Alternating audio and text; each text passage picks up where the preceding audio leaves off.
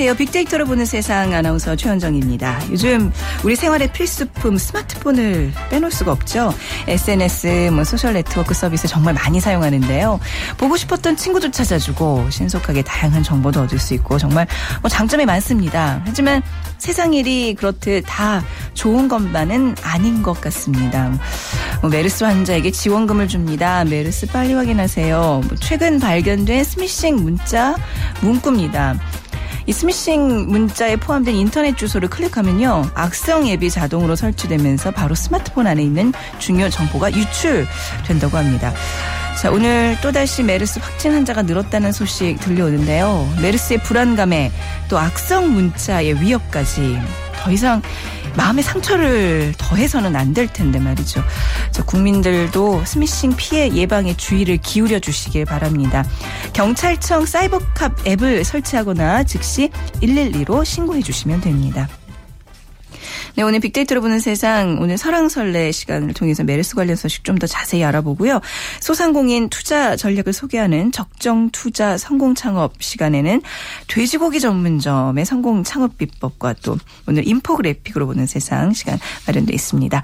자, 여러분들 휴대 전화 문자 메시지로 문자 주실 분들 지역 번호 없이 샵 9730입니다. 샵 9730 짧은 글은 50원 긴 글은 100원의 정보 이용료가 부과되고요. KBS 라디오 애플리케이션 콩을 이용하셔도 됩니다.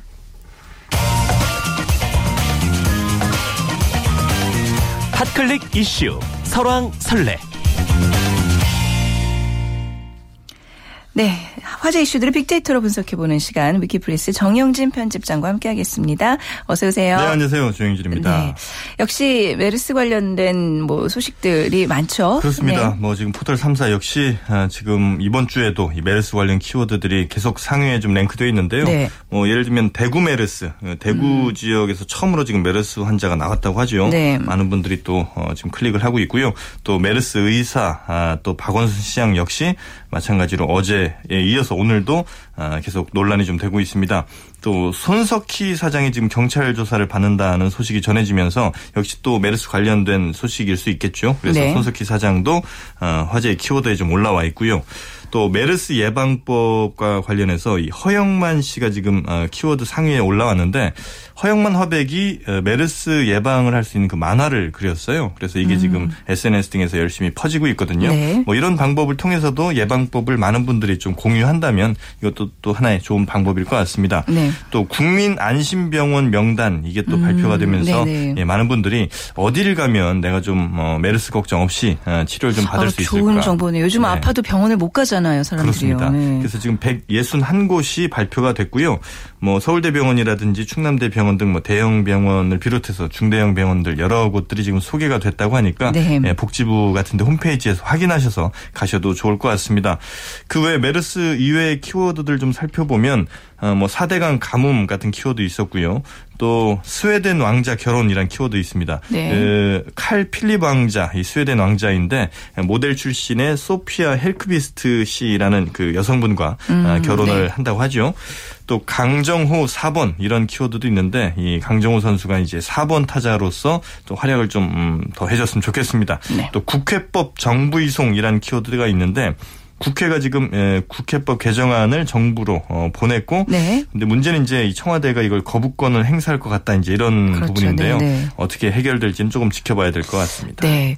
자, 오늘도 역시 메르스 얘기를 좀더 네. 심층적으로 나눠볼게요. 감염자가 없었던 대구에서 확진자가 나왔어요. 그렇습니다. 뭐 대구에서 처음으로 지금 확진자가 나오면서 많은 네. 분들이 지금 전국적으로 이게 좀 확대되는 것 아닌가 이렇게 우려를 많이 하고 있고요. 네. 일단 오늘까지 지금 어 발표된 그 사망자, 격리자, 뭐 확진자 수를 좀 보면 일단 154명이 확진 판정을 받았고요. 또 사망자가 19명으로 좀 늘었습니다. 또 격리자가 5,586명, 네. 또 퇴원자가 17명 정도가 됐는데 빨리 지금 이 격리자, 사망자, 아, 또 감염자 수는 조금 줄었으면 좋겠고 또 퇴원자 수가 좀 많이 늘었으면 좋겠는데 아직까지는 조금 더 어, 좀 심각한 상황이 이어지는 것 같습니다. 네. 특히 그 확진자 명단 에 포함됐었던 사람들 중에 이제 두 사람이 별다른 기저질환도 없었고요. 또 네.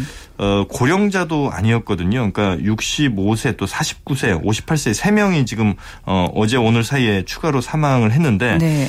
이분들 중 2명이 별다른 기저질환이 없었고 그러니까 음. 기존에 앓고 있던 병이 없었고 네. 또 그렇게 연령도 아주 고령이라고 보기 어렵거든요. 네, 네. 뭐 40대, 40대 50대, 그렇죠. 60대니까요.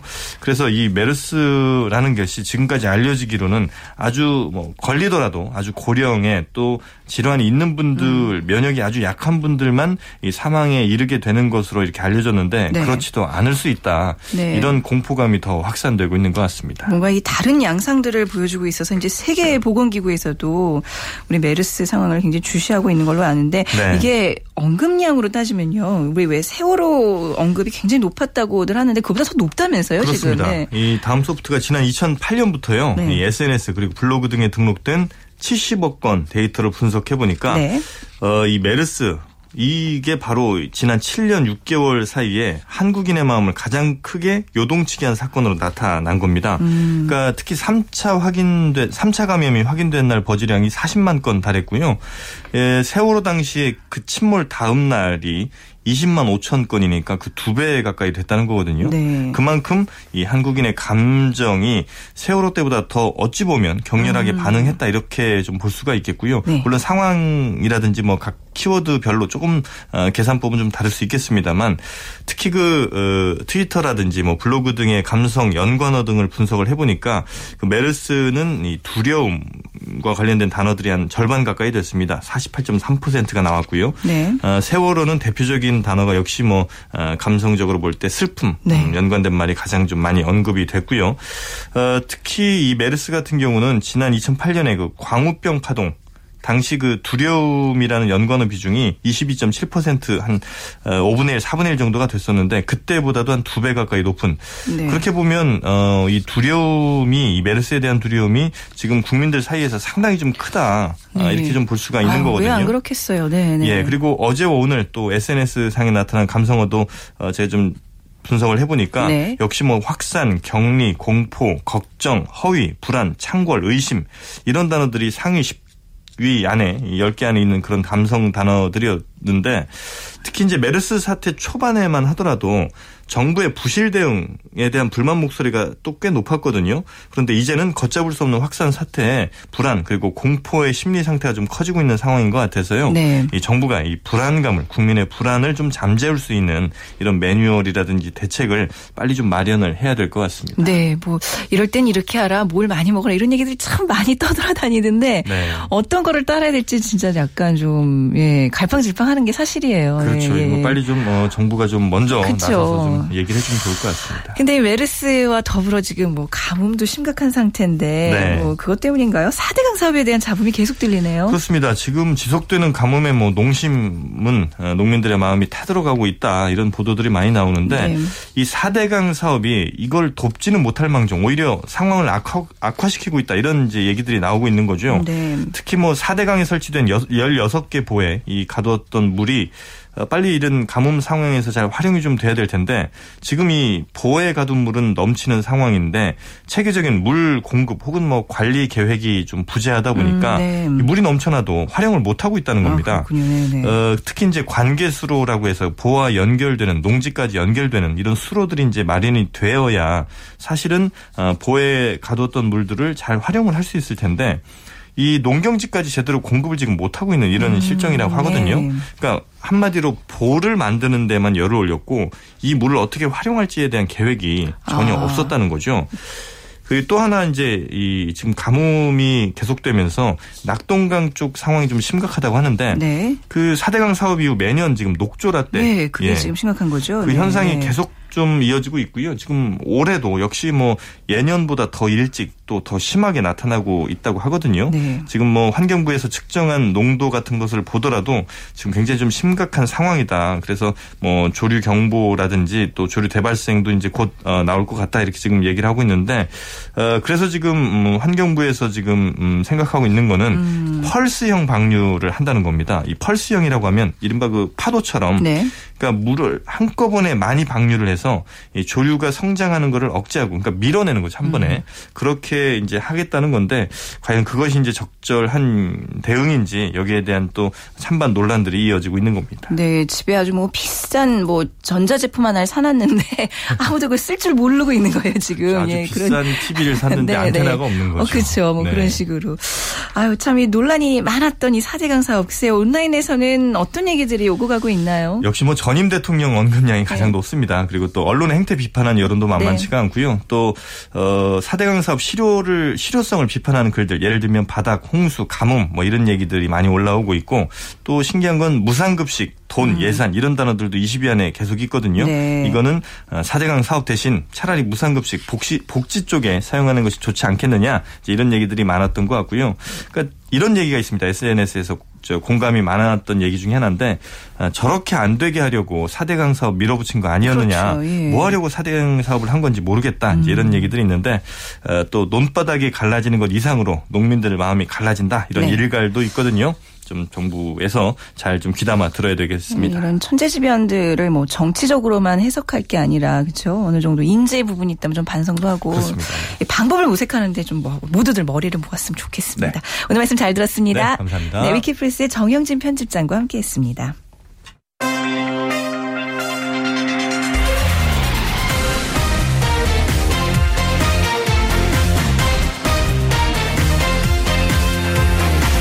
절대 손해보지 않는 소상공인들의 투자 전략.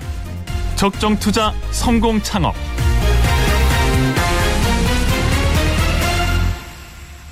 네, 소셜 분석을 통한 소상공인 투자 전략을 소개하는 시간 창업 컨설턴트 창업피아의 이홍구 대표와 함께하겠습니다. 어서 오십시오. 네, 안녕하세요. 네, 자 오늘 돼지고기 전문점에 네. 대해서 좀 살펴볼 텐데요.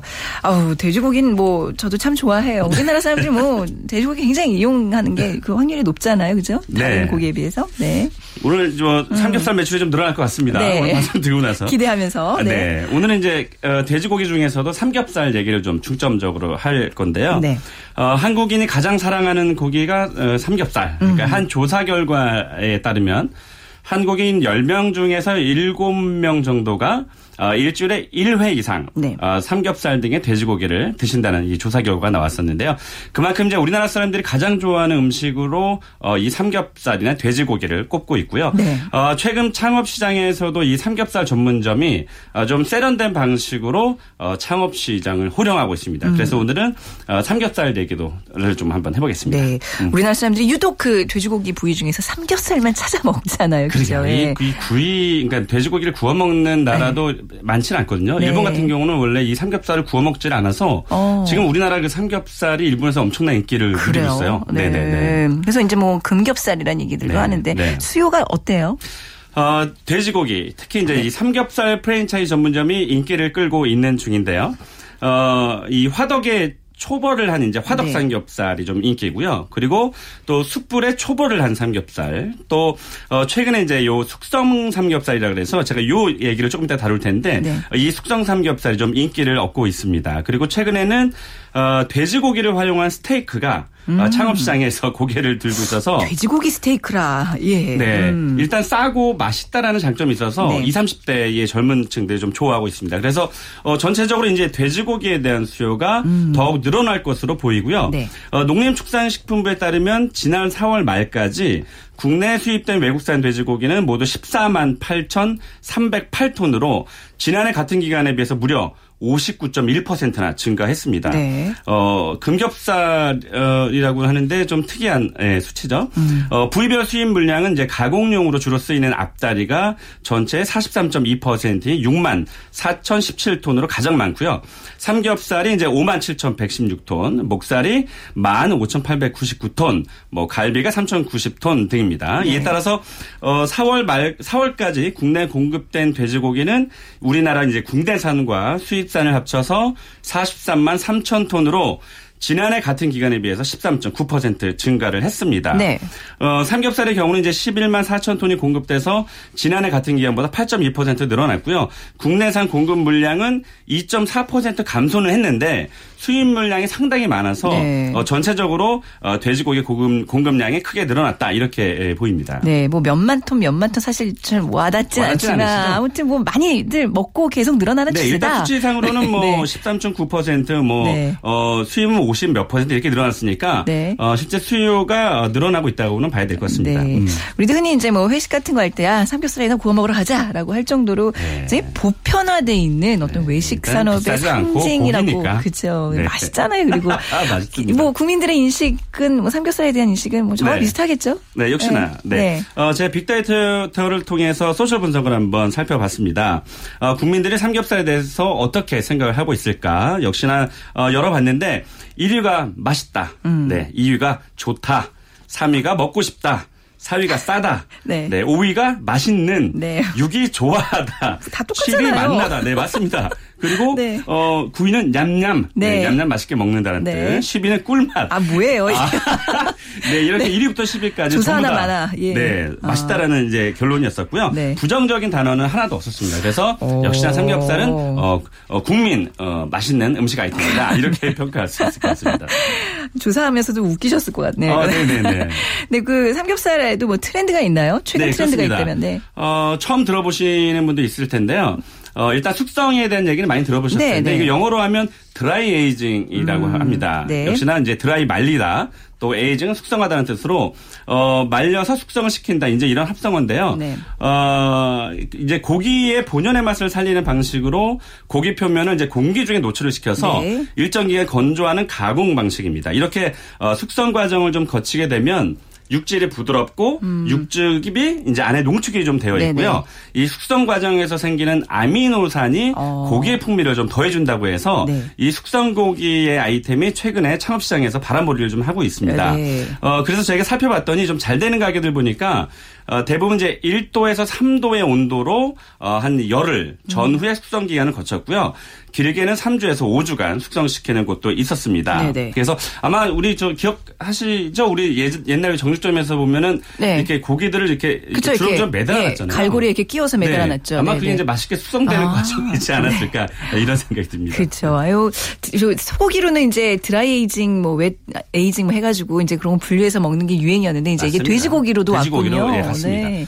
그래서 이게 가격이 싸진 않아요. 13,000원에서 아. 뭐 15,000원 정도 하는데 네. 이제는 뭐그 정도의 그 지갑을 열 수 있는 소비층들이 얼마든지 네. 생겼으니까 네.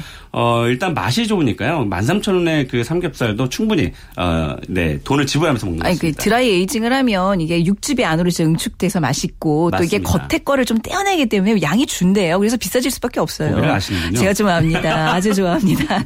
잘 되고 있는 모범적인 곳이 있으면 좀 소개 좀 부탁드립니다. 네. 아, 일단 두 곳 정도를 소개를 해 드리려고 하는데요. 프랜차이즈는 아니고요. 어, 개인 독립형 창업 형태로 소비자들에게 인기를 끌고 있는 곳입니다. 네. 어, 합정동이 이제 홍대에서 가까운 곳이잖아요. 네. 여기 보면 어, 제가 이 간판 이름 얘기할 수는 없지만 이 생강과 관련된 이제 상호예요. 그래서 이 생강이 이게 무슨 이 돼지고기랑 어, 인연이 있을까라고 어, 제가 봤더니 네. 어, 생강을 가지고 어, 이 돼지고기를 숙성을 시키더라고요. 아 그렇군요. 잡내 같은 거를 이제 우리가 없앨 때 생강을 넣고 돼지고기에 네. 삶고 이러는데 이게 뭔가 연관이 있겠네요. 연관이 있는 것 네. 같아요. 그래서 이 돼지고기를 생강으로 숙성시키는 것이 특징인 데요. 네. 이렇게 뭔가 좀 가게 컨셉과 또 스토리를 어, 스토리를 집어넣는 것이 좀 중요한 것 같고요. 인테리어 같은 경우도 어, 이탈리안 레스토랑 같이 오. 좀 세련된 분위기를 연출을 해서 어, 젊은 감각의 고급 삼겹살집을 연상시키게 합니다. 가시기 전에 상호는 꼭 저한테 알려주시고 아, 가시고요. 그러겠습니다. 제가 네. 사실 이, 청취자분들 이게, 네. 이게, 볼 수가 없어서 제가 이 사진을 들고 왔는데 네네. 굉장히 인테리어도 아, 예쁘죠. 그렇군요. 네. 네. 이탈리안 레스토랑처럼 오. 굉장히 세련되게 좀 해놨습니다. 그러니까 지금 이제 뭐 상호는 못 알려드려도 음. 어떤 그런 가게 컨셉을 지금 이 정보를 어. 알려드리는 거니까 귀 기울여 주시면 좋을 것 같네요. 네. 네. 그래서 어, 이런 곳들이 네. 좀 어, 세련된 가게들이 좀 인기를 끌고 있고요. 또 요 여의도에서 가까운 이제 물레동 맛집으로 잘 알려진 이, 이곳은 어, 국내산 명품 돼지고기만을 사용하고 있는데 아, 이 때문에 이제 철저한 유통 경로를 통해서 안정된 품질의 고기를 공급하기 하고 있다는 것을 강조하는 집입니다.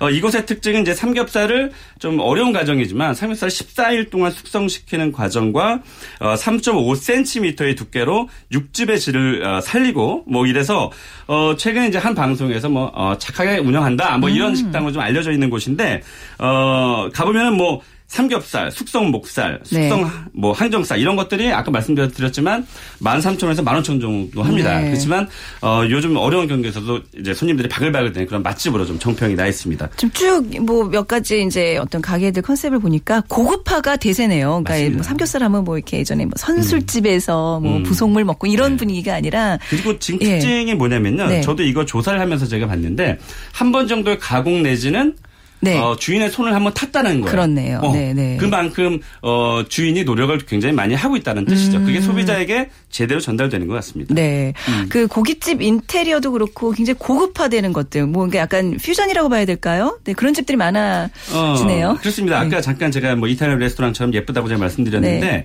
어, 이거는 비단 이 삼겹살 고깃집 아이템의 특징만은 아니고요. 음. 그냥 쉽게 생각해서 우리가 옛날에는 다방이 많았었잖아요. 네. 근데 지금은 커피 전문점이 이 다방에 대한 컨셉이 전혀 없어졌죠. 예. 굉장히 세련되졌잖아요. 아. 그렇다면 우리 삼겹살집이 왜 과거에 그런 그냥 이렇게 좀 허름한 음식점으로만 음. 어, 돼야 되느냐? 그래서 어, 똑같이 세련되게 네. 프랜차이즈화 되는 것들도 많지만 세련된 좀 모습 좀 나타나면 훨씬 더 소비자에게 인기를 끌지 않을까 생각이 됩니다. 근데 저는 아직까지도 뭔가 이렇게 양철 지붕에서 연탄불에 구워 먹는 그런 허름한 집이 조금 더 음식고 좋아요. 네. 네. 아마 젊은 사람들은 이해를 못할 거예요. 네. 자 마지막으로 고깃집 창업의 성공 비법 좀 간단히 정리해 주시면요. 네, 네. 어, 네 가지만 제가 꼬집어서 네. 말씀드리겠는데 역시나 어, 고깃집은 맛으로 좀 평가를 받아야 됩니다. 그래서 양질의 고기를 지속적으로 받는 것이 중요하고요. 또 요즘같이 이제 삼겹살이 좀 비싸기 때문에 아, 좀 양질의 고기를 싸게 받을 수 있는 공급처를 어, 확보하는 것이 중요하겠습니다. 네. 어, 두 번째는 이제 고기 맛도 중요하지만 아까 말씀드린 자꾸 강조하지만 인테리어 분위기도 상당히 중요한 시대가 됐기 때문에 인테리어 신경을 좀 쓰시라는 말씀. 또 세 번째는 이제 자리를 잘 잡아야 됩니다. 어, 이 고깃집이 1차 메뉴잖아요. 네. 어, 대부분 이제 1차를 드시고 2차로 이동하시는 분들이 많기 때문에 네. 어, 요 어, 술집하고 네. 어우러 어우러져 있는 이런 상권이 있다면 어. 어. 훨씬 더 손님들이 많이 찾아올 것이다. 뭐 네. 이렇게 생각이 들고요. 어, 네 번째는 이제 서비스가 상당히 중요해졌습니다. 그래서 특히나 이제 고깃집들은 추가 주문이나 반찬을 더 갖다 달라고 하는 경우가 굉장히 많잖아요. 네. 그럴 때 어, 우리 어, 좀 시, 어, 싫은 표정을 한다거나 이런 것들이 많은데 최근에 이제 프랜차이즈 고깃집 중에서 잘 되는 데를 보면 네. 젊은 이제 파이팅이 굉장히 넘치거든요. 네. 그러니까 그들과 맞서서 좀 싸우려면 음. 어, 친절한 서비스가 반드시 뒷받침돼야 된다. 네. 이런 말씀 꼭 드리고 싶습니다. 친절함 까지 곁들여야 음. 된다. 네. 네. 알겠습니다. 오늘 말씀 잘 들었습니다. 네, 고맙습니다. 네, 창업피아의 이용구 대표와 함께 했습니다.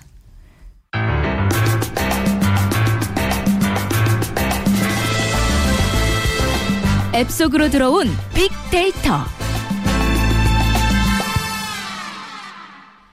네, 인포그래픽으로 한눈에 세상을 엿볼 수 있는 시간입니다. 뉴로 어소시에이츠의 김윤희 대표와 함께하겠습니다. 안녕하세요. 안녕하세요. 네, 자 이제 김윤희 대표 지난주에서 두 번째 시간이에요. 아직은 좀 생소해요. 인포그래픽 오늘 소개해 주실 내용은 무엇인가요?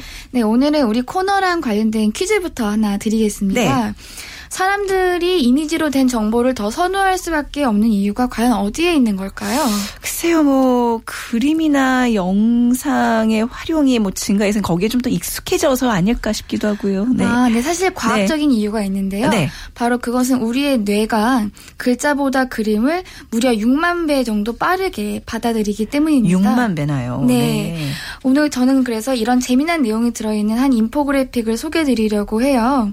바로 지난주에 마케터 기즈모라는 해외 사이트에 공개된 내용인데 어, 방송이 끝난 후에 우리 네. 웹사이트에 올려서 여러분들도 보실 수 있게 하겠습니다. 네. 저희가 이제 그림 영상 얘기를 하면서 말로 풀려니까 좀 한계가 있어요. 좀 궁금하신 분들은 저희 빅데이터로 보는 세상 홈페이지로 들어오시면 함께 지금 즐기실 수 있습니다. 자, 어떤 내용이 들어있는지 한번 그래도 친절하게 여러분들이 눈 감고도 이해하실 수 있을 만큼 아마 알려 드려 볼까요? 네. 네, 아마 사람이 인식을 그렇게 빠르게 할 수 있어서 그런지 몰라도 네. 온라인에서 대중의 반응을 이끌어내는 데 있어서 이미지만한 게 없다는 게 데이터로 증명이 된다고 합니다. 어, 어떤 데이터죠? 어, 세계적으로 13억 인구가 쓰고 있고 네. 국내에서도 1,500만 명. 네. 그러니까 이렇게 쓰고 있는 우리 주위에 10명 중 3명이 쓰고 있는 최고 인기 소셜 미디어 페이스북에서는요. 아시겠지만 여러 가지 게시 행동을 할 수가 있습니다. 네. 글도 올릴 수 있고 이미지도 올릴 수 있고요. 웹 링크라던가 비디오, 앨범 등도 올릴 수가 있는데요. 그런데 소셜 미디어의 특징은 무언가 올렸을 때 사람들이 좋아요 버튼이나 댓글을 달면서 상호 반응을 할 수 있다는 것이지 않습니까? 네. 네. 그런데 이런 여러 가지 게시 활동 중에서 이미지가 87%라는 압도적인 비율로 사람들의 반응을 유도하는 측면에서 음. 1위를 차지한다고 합니다. 네, 그러니까 이제 많은 사람들이 어떤 시선을 잡기 위해서는 소셜 미디어에서 이미지를 잘 활용해야 된다는 얘기네요. 네, 그렇습니다. 네. 더욱이 이제 페이스북 공간에서 기업이나 조직이 어떤 캠페인을 벌일 때에도 시각적인 콘텐츠를 활용하면 네. 한달 후에 65%나 참여도가 높아진다고 합니다. 네. 저희도 이 빅데이터로 보는 세상 홈페이지에 뭐 좀 노력은 하고 있습니다만 이런 어떤 이미지화해서 시각화하는 좀 노력들을 많이 해야 많은 분들이 더 찾으실 것 같아요. 자, 두 번째 인포그래픽은 뭐죠? 앞선 네. 주제와 연관되는 측면에서 네. 모바일 영상 소비에 대한 인포그래픽을 준비해봤습니다. 네. 튜브 필터라는 해외 사이트에서 역시 지난주에 공개된 따끈따끈한 내용인데요. 네. IAB라는 기관에서 무려 24개 국가에서 200명 이상에게 실시한 설문조사의 어, 기초를 하고 있습니다. 네, 모바일이라면 영상도 요즘 굉장히 중요하잖아요. 그렇습니다. 네. 지하철이나 버스를 타보면 정말 네. 많은 사람들이 이어폰을 꽂고 음. 영상을 보고 있는 모습을 살펴보실 수가 있죠. 네. 그런데 보통 모바일에서 사람들이 보는 영상은 짧아야 되지 않을까 생각을 음. 많이 하시는데요. 조사를 해보니 모바일에서 소비되는 영상 길이는 평균 한 3분 정도 가 되고요. 네. 또 그런데 5분 이상의 긴 영상을 소비하는 사람들도 36%에 달한다고 합니다. 네. 그래서 무조건 긴 영상이 깊이 된다고는 단정할 수가 없는 것이죠. 네. 어, 특히 동아시아는 긴 영화를 또 미국과 캐나다는 긴 TV쇼를 호주, 유럽, 남미에 비해서 30% 이상이나 더 소비하는 행태를 음. 보인다는 점도 매우 흥미롭습니다. 네. 또 다른 뭐 재미난 반전 사실이 등장하나요? 네, 바로 광고에 관한 것인데요. 네.